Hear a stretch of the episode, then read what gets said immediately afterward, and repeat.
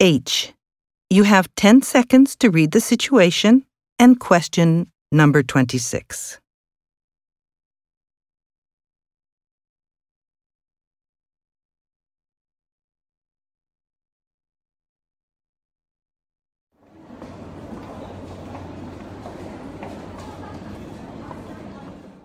The Cantech 200 is just $150.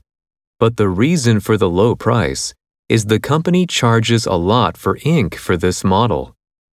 Paying just $40 more gets you the Cantech 400, which will save you a lot on ink.